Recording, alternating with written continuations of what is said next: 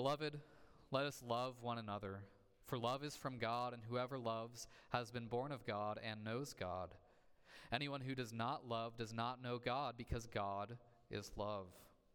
In this, the love of God was made manifest among us, that God sent his only Son into the world so that we might live through him. In this is love, not that we have loved God, but that he loved us and sent his Son to be the propitiation for our sins. Beloved, if God so loved us, we also ought to love one another. No one has ever seen God. If we love one another, God abides in us, and his love is perfected in us. By this we know that we abide in him and he in us, because he has given us of his Spirit. And we have seen and testify that the Father has sent his Son to be the Savior of the world. Whoever confesses that Jesus is the Son of God, God abides in him, and he in God. So we have come to know and to believe the love that God has for us. God is love, and whoever abides in love abides in God, and God abides in him.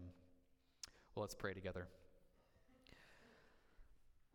Heavenly Father, we thank you for this word that you've given us to reveal to us your heart, to reveal to us your love and the character of your love for us and the way that you show it to us in your Son and your Spirit. Lord, would you open this word to us by the power of your Spirit so we might understand, that we might cling to Christ through this text and be transformed and sanctified by your Spirit through this word. And Lord, would the meditations of all of our hearts and the words of my mouth be acceptable in your sight, O Lord, our rock and our Redeemer. We pray this through Jesus Christ. Amen. Well, a few years ago, astronomers from all around the world worked together to get to take the first picture of a black hole. It's not every Sunday that you hear black hole twice in one service. Do you remember seeing this online? It was all over social media and all over the news. This image, the first image of a black hole, um, and everybody was so excited because you know we got to see this first image of something that has baffled and confused people for over a century. Because even though uh, astronomers estimate that there's a black hole at the center of every galaxy, um, there's still uh, a mystery in many ways. But the most mysterious and fascinating thing about that image of the black hole is that it wasn't actually an image of a black hole. See, a black hole is a point in space time where gravity is so strong that light cannot even escape its pole. Um, so it's actually the absence of light, so nobody could ever see a black hole. A black hole is formed when a big enough star dies. The star explodes and it collapses in on itself, and it continues to collapse in on itself. Everything in the galaxy around it pulling in and ripping apart the stars and planets that surround it. That is what you're looking at when you see the image of a black hole. Not the black hole itself, but the wake of destruction it leaves in its path and the parts of the galaxy that might make its next meal. Valentine's Day is on Wednesday, which means there's a lot of talk about love around us. In a lot of ways, our culture is obsessed with love. Even though nobody can seem to agree on what love is, everybody agrees that love is good, that we should aspire to it, and that we're able to love. But God's word confronts us with the painful reality that we're not loving by nature, but we're more like black holes. We are the center of our own galaxies in our sinful nature.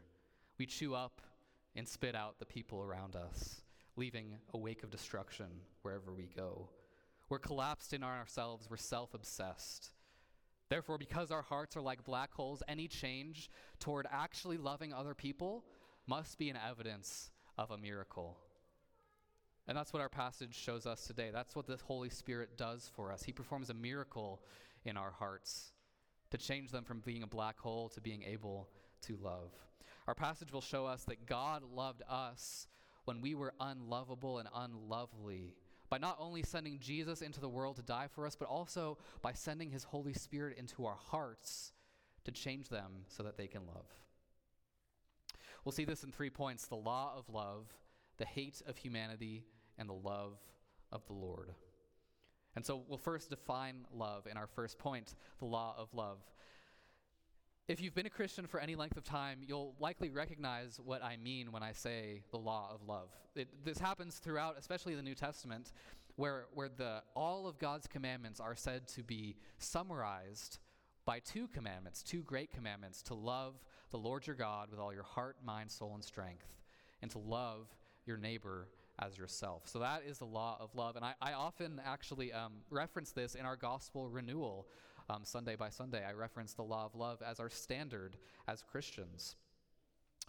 Uh, so we have these two commandments that summarize our duties as Christians to love God and neighbor. But even though they're kind of simple commandments, you know, very brief commandments, we don't always know what it means to love. It can somewhat be uh, ambiguous for us. What does it mean to love God and love neighbor? What is love itself? Well, our passage helpfully gave a clear and concise definition of love. Did you, did you catch that in verse 8? What did it say? It said, God is love. And so that's our definition from our passage. God is love. And even though that is quite a simple, concise definition, it can often lead to a lot of misunderstanding. The most common misunderstanding of that passage is when people reverse the order. They say, Love is God. And so then they define love and they apply that definition to God. Uh, they might define love as just a feeling or, or a really strong emotion or attraction. They might define love as accepting others for who they are, tolerating other people and accepting them. Uh, still, others avoid the definition altogether and they just say, love is love. But what is love?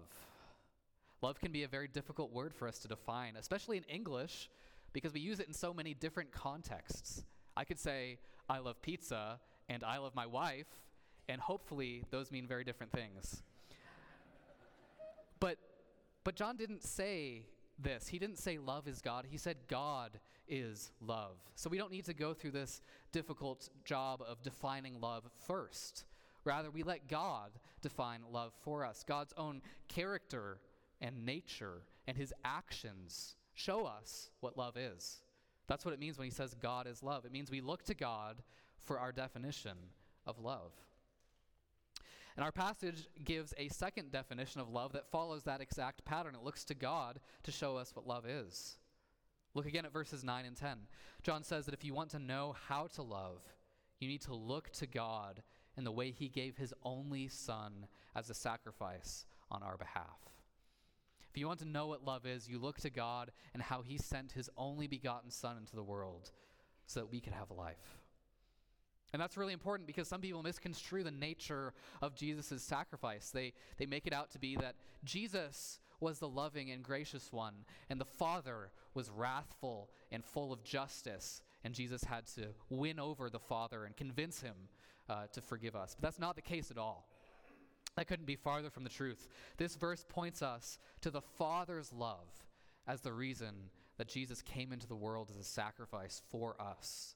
And that's just like John 3:16, God so loved the world that he gave his only son. And so our passage tells us that God's love was most obvious when he gave us Jesus. And that tells us a few things about the nature of God's love. It helps us to define God's love.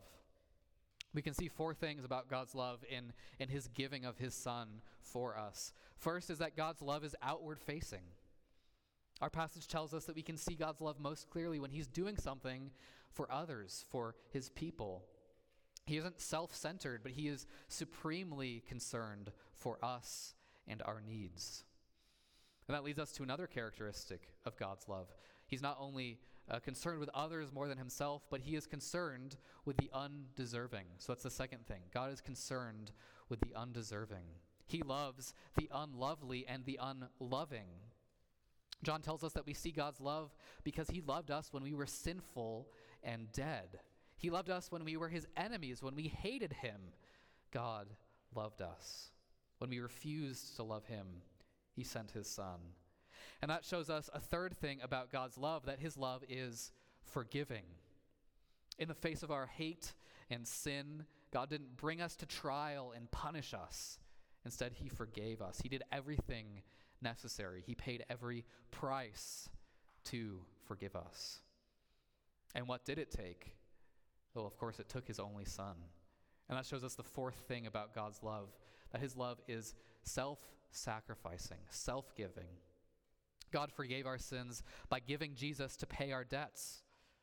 John says that God gave his son as the propitiation for our sin. And that word propitiation refers to uh, a sacrifice to appease divine justice and wrath.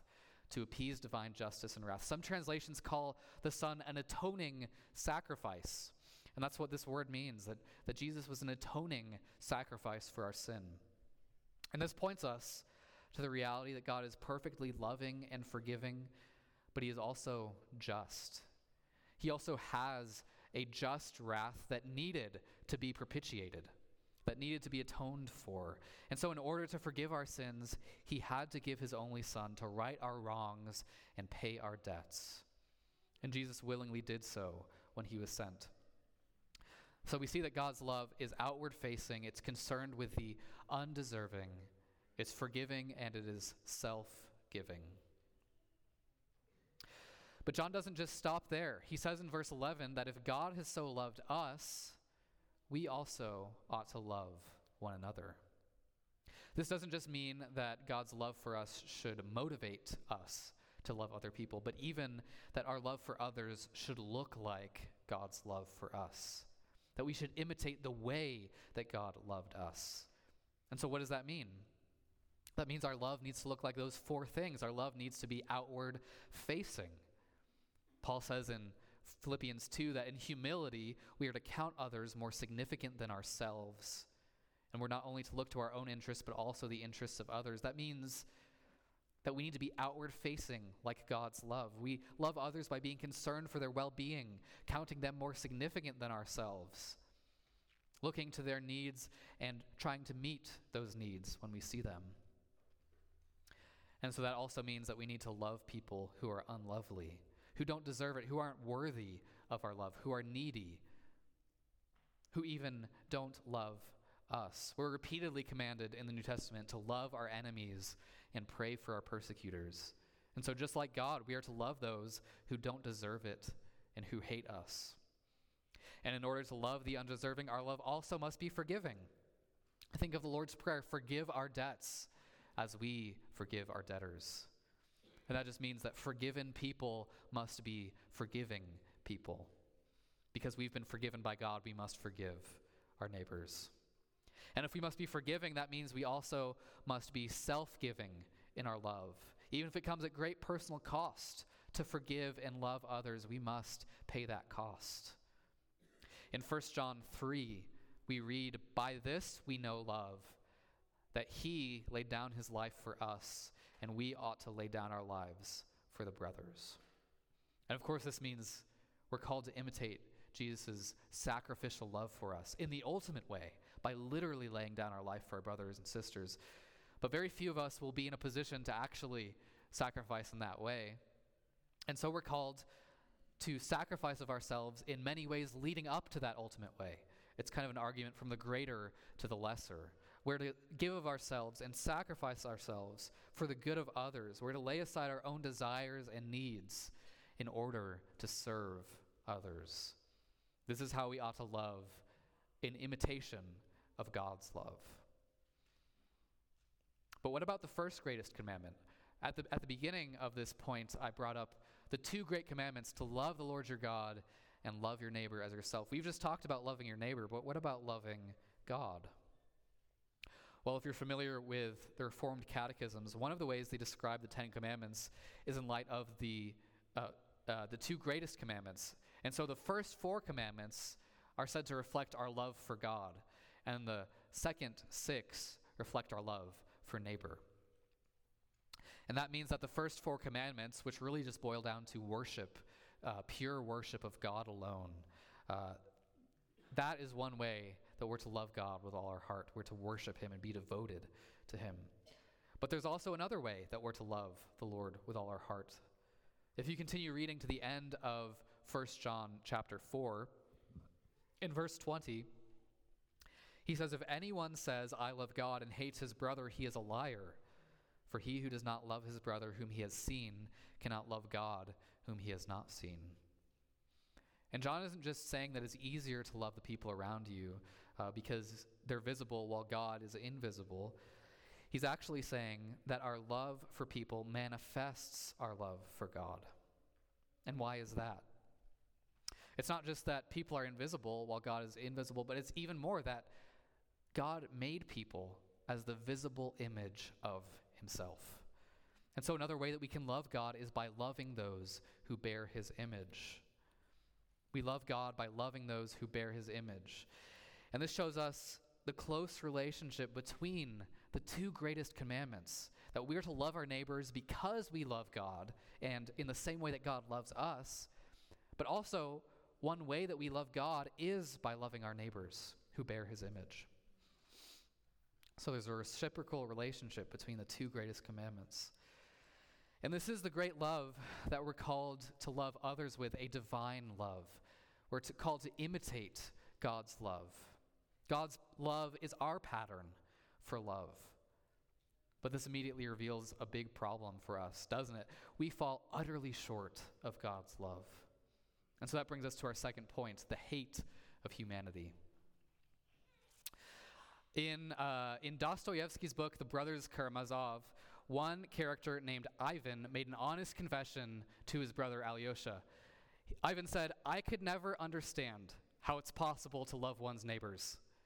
In my opinion, is precisely one's neighbors that one cannot possibly love. Perhaps if they weren't so close. And then he says that it's because as soon as they get close enough for us to see, love vanishes. Maybe because they have a bad smell, or they have a stupid face, or they stepped on your foot once. And it's brutal, but this is an accurate assessment of our fallen and sinful hearts. We come up with the lamest excuses to stop loving our neighbors. Just like in the parable of the Good Samaritan, we're prone to pass by someone in need if their race, appearance, or smell is offensive to us. As a result of the fall, we're full of hate, and most times we only love others when it benefits us. This is what John says in verse 8 Anyone who does not love does not know God. In other words, because of our fall into sin, we're estranged from God, and because we're estranged from God, we are unable to love God and neighbor. The way that we define love as other focused and self giving sounds insane to our sinful hearts. It sounds completely impossible. If you think of the person that is the most difficult to love in your life, this kind of love sounds completely impossible. And we can see this in the way that our culture emphasizes self love. And you know, of course, uh, we need to love our and, and take care of ourselves, but never at the expense of others. Uh, but our culture tells us to put ourselves first, to love ourselves at all costs, and to cut out anyone who gets in the way of our project of self love. Some of the most ancient Christian theologians, like Augustine and Luther, describe uh, sinful humanity's obsession with self love by saying that we're curved in on ourselves, that the sinful heart is curved in on itself. Instead of being outward facing and concerned with the good of others, our sinful nature pulls inward more and more, so that we're self obsessed and concerned with our good above all. Instead of loving the unlovable, we only love those whom we deem deserving and whom we stand to benefit from. As soon as someone stops benefiting us or starts to drain us from our, our joy or our energy, we cut ourselves off. Instead of forgiving the sins of others, we tip the scales. We expect them to forgive us, but we exact perfect justice on others. Instead of sacrificing ourselves for the good of others, we take from others for our benefit. This world's motto may as well be it is better to take than to give.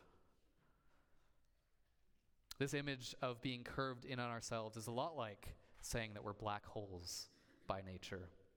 We chew up and spit out the people around us, leaving a wake of destruction. We're inward focused, constantly collapsing everything else in on ourselves. We're curved in on ourselves just like a black hole. We're inward focused, the center of our own galaxy, incapable of turning outwards. As we saw from verse 20, if we don't love our neighbors who we can see, that means we don't love God either. Now, you might be thinking this is too harsh. After all, we see natural people, even the most ardent atheists and most devout Muslims, being quite loving people at times. And the best example is parents. Most, even unbelieving parents, love their children more than anything. But does that mean they fulfill the law of love? You have to remember the law of love is twofold love God and neighbor. And so, even when unbelievers seem to love other people, their neighbors, they reject Jesus and his gospel, and so they fail to love God. But even the love of unbelieving parents can be self serving. Maybe their children are their retirement plan or their time machine to do all of the things that they missed out on when they were kids. Or maybe their children are just another way of showing to the world what great people they are, a way of self justification. And not only that, but even the most loving mother or father needs a break from loving their child after a long day, or find it difficult to love their child when he's screaming and throwing things in the middle of a grocery store. But notice that I had to say, most parents love their children more than anything. Because it's true that most do, but many don't. Many parents neglect their children, or even worse, abuse their children.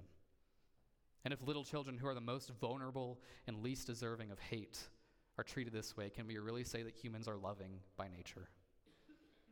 And even when humans are civil and caring, is that really love in the way God defines it?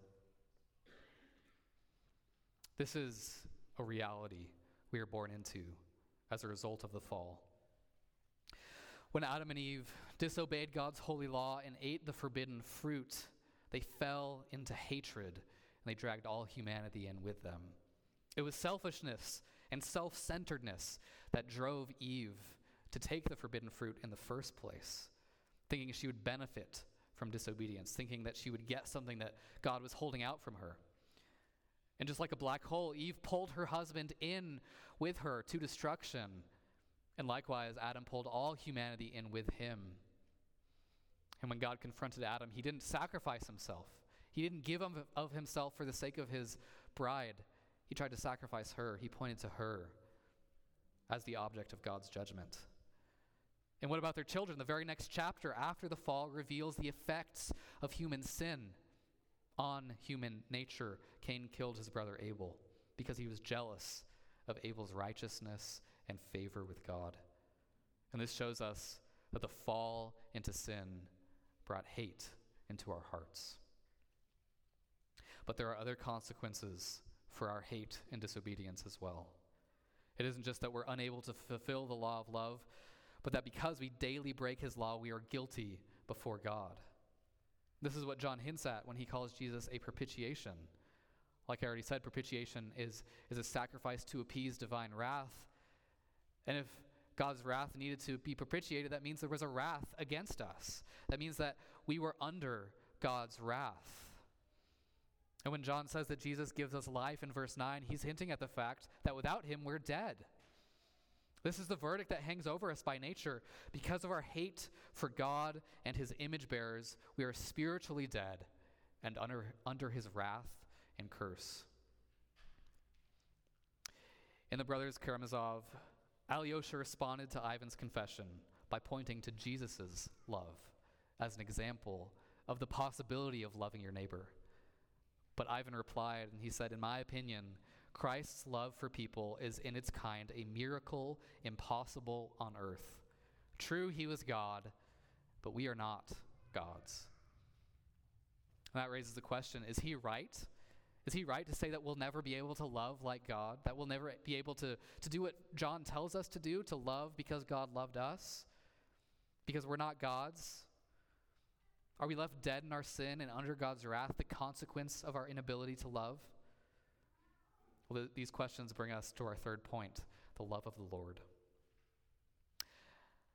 As we've already seen, God's love was made most obvious to us in the life of Jesus. Jesus himself is a gift of God's love to fallen humans. And so Jesus is exactly the right place to look at when you feel hopeless and unable to love. Because in our state of being unable to love other people or please God, God didn't say, you just have to love me this much, and then I'll save you. He didn't say, we just need to put in some effort first. We just need to clean up our act a little bit, and then he'll respond by showing us grace. He didn't wait until we deserved his love. Look again at verse 10. What does John say? This is love, not that we have loved God, but that he loved us and sent his Son to be the propitiation for our sins. And this is the most important thing for us to know about God's love. It isn't just an example for us to follow, it is the solution to our greatest problem. God's love is not just an example for us to follow, it is the solution to our greatest problem. God's love doesn't simply leave us reflecting on how far we fall short, on how unable we are to love our neighbors. Rather, His love pulls us up out of our hatred and our death.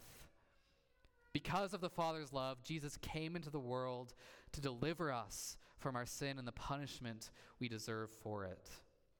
He delivered us by sacrificing himself on the cross, which was the ultimate expression of God's justice and his love, as well as humanity's hate. On the cross, Jesus suffered all the punishment we deserve for our sin. He died our death and he was hated by everyone around him, and yet he was the only person to ever live who did not deserve the hate of his neighbors or the wrath of God. He loved the Lord with all his soul and his neighbor as himself, to the point of dying for his neighbor's good, to the point of laying down his life for his brothers. And as he hung on the cross, he suffered for our hate and our sin and absorbed God's wrath on our behalf. And it's because of Jesus' perfect love and his atoning death that we are made right with God. We're justified, not because of anything in us, not because we loved God first, but because he loved us and gave himself for us. Because he gave his son to propitiate his wrath and to make us right with God.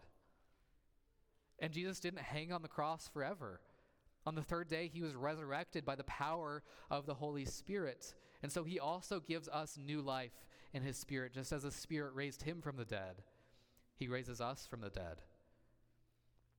This is what we see in verse 9. God sent his Son into the world so that we might live through him, so that we might be resurrected through him. And what does it mean to live through Jesus? It, it, it not only means that we will have eternal life after our death, but it also means that we have life now. It means that Jesus delivers us from being dead in our sins. He removes our dead hearts and gives us beating hearts. And how does he do this? Well, he sends us his Holy Spirit. This is what John means in verse 7 whoever, is, whoever loves has been born of God and knows God. Being born of God means being regenerated by the Holy Spirit, being born again. Because by nature, our hard hearts are unable to reach out and accept Jesus' gift of salvation. So before we even believe in Jesus, he sends his Spirit into our hearts, and the Holy Spirit gives us new life. He gives us a new heart so that we're able to believe. John says in verse 15 that no one can confess that Jesus is the Son of God or trust in him for salvation without being born again by the power of the Holy Spirit. But we're not just given a heart that trusts in Jesus when we're born again. This, all, this heart is also one that is able to love. And this is the miracle which some think impossible on earth, but one that empowers us to love like Jesus. Because it's true that we're not gods. We're not able to love like Jesus by our own effort, by our own nature. But if you are a Christian, you've been born again, you have the power of God dwelling within you. Because the Holy Spirit doesn't just give you new life and then leave you to, to, to do okay on your own. Rather, look at verse 16. God is love, and whoever abides in love abides in God, and God abides in him. John explains in verse 13 that God abides in us through the presence of the Holy Spirit. And so the Holy Spirit not only removes our black hole hearts and gives us new ones that beat like Jesus' heart, he also lives with us and abides in us all the time. And as the Spirit dwells in our new hearts, He continues to enable us to put our sin and hate to death and to live with righteousness and love. This is what it means to live through Jesus and to be born of God. Now, I want to make sure this is clear because this is an area of doctrine that a lot of Christians can misunderstand. Even us zealous Reformed Christians who like to go on and on about total depravity can miss over the fact that Christians are no longer totally depraved in the way unbelievers are. Because the reality of regeneration means that we're no longer unable to trust in God for our salvation. We're no longer unable to please Him. That there are parts of us in which the Spirit has killed sin and made righteousness alive. The process of regeneration starts a renewal in our hearts, and the Spirit continues this w- renewal in His work of sanctification. But throughout our entire lives, as He abides in us, the Spirit works in our hearts to make us less and less depraved.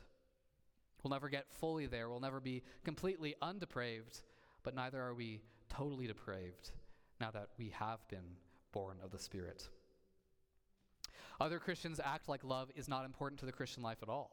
That once you're in, once you're saved by faith, you don't need to do anything else. You don't need to repent from your sin or change your behavior at all. Others say that there is a change that's caused by the Spirit, but it manifests in speaking in tongues or healing rather than in love. And still others say that the Christian life is all about what you know and not about what you do.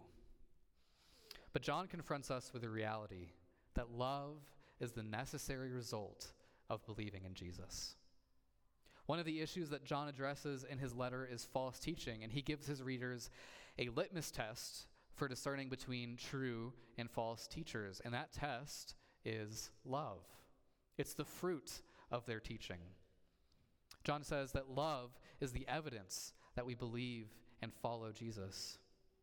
We don't prove that we're truly Christians by showing off our bookshelves or by speaking in tongues. We prove that we're Christians by our love. And this order is so important because some Christians get it wrong the other direction, and they make love too important to our Christian walk. They lose the doctrine of justification by faith alone by making love out to be too important. They claim that our love for God comes before our salvation or even contributes to it in some way. They don't deny uh, that we're saved by faith, they deny the alone. And so they, they might even have trouble with this verse in our passage that it wasn't that we first loved God, but that He loved us. John doesn't say, uh, sorry. Um, remember what remember what Paul says in Galatians five when he lists the fruit of the Spirit. He says the fruit of the Spirit is love. The first fruit of the Spirit is love, and that means that it's the Spirit's fruit in us. It's not our fruit.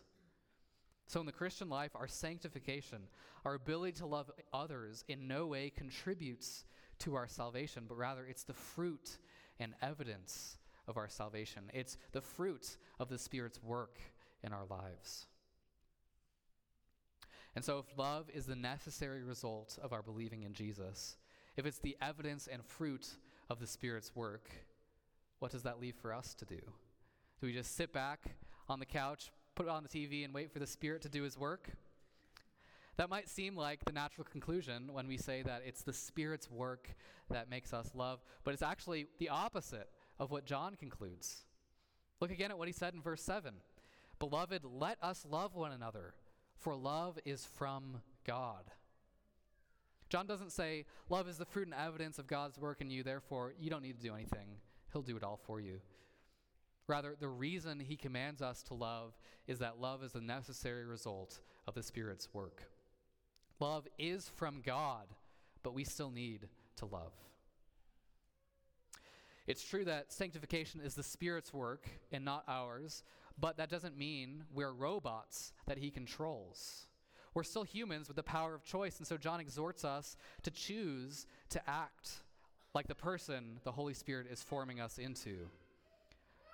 John exhorts us to choose to act like the person the Holy Spirit is forming us into. Yes, it's the Spirit's work to finish. He will complete the good work in us that He started. But why would you want to miss out on working alongside Him? On, or why would you want to make His work any harder?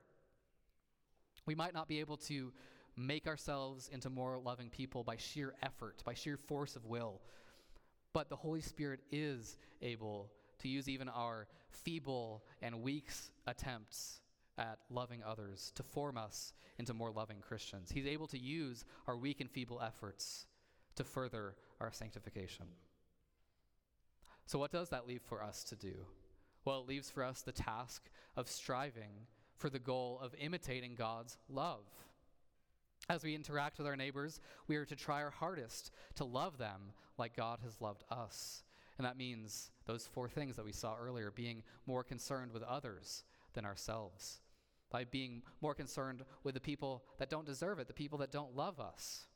It means that, for, that we forgive them when they sin against us, and it means sacrificing ourselves for the good of others, laying aside our own desires or our own uh, wants for the good of others. And even with new hearts and the Holy Spirit dwelling within us, this is a, this is a very difficult task. I, I'm aware. It sounds impossible even for us. But start small and try practicing love. Just like at the gym, you can't start with the 60 pound dumbbells so, in the Christian life, you can't start by laying down your life. You have to start with small acts of love, just noticing what the people around you need and fulfilling those needs.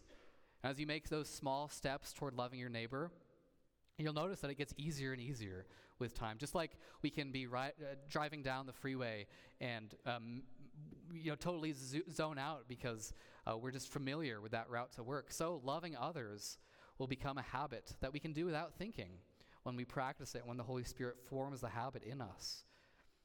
And you form habits by doing them. So let's form the habit of love by actively seeking to love others with the help of the Spirit. Because when you find it difficult, when it's the last thing you want to do, we need to remember that it is the Holy Spirit that abides in you. The Holy Spirit is making you a more loving person. In those moments when you find it difficult, pray to the Holy Spirit and ask that He would give you the power to be more loving. Ask that He would give you the desire to act like the person that He is forming you into. And remember that your love or lack of it doesn't change God's love for you because He loved you first. He loved us even when we hated Him. He gave us His Son to save us from our sins and death, and He gives us His Spirit so that we can love. Pray with me. Our Father in heaven, we stand in awe before your love. We can never thank you and praise you enough for the great price you paid to save us from our hate and death. The gift of Jesus' perfect life and sacrifice is greater than anything we could ever imagine. The love that motivated you to give your only Son is something we can only begin to understand.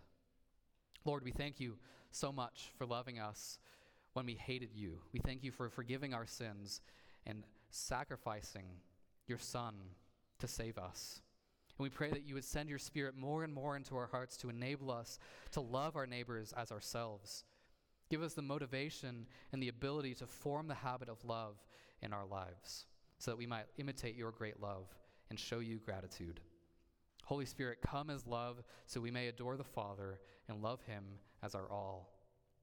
And now, as we turn our hearts to the giving of our gifts, allow us to love you with the resources you have entrusted us with. Enable us by your Holy Spirit to be self giving and others focused so that we can support the ministry of your church with our tithes and offerings. We pray this in the name of Jesus, our Savior. Amen.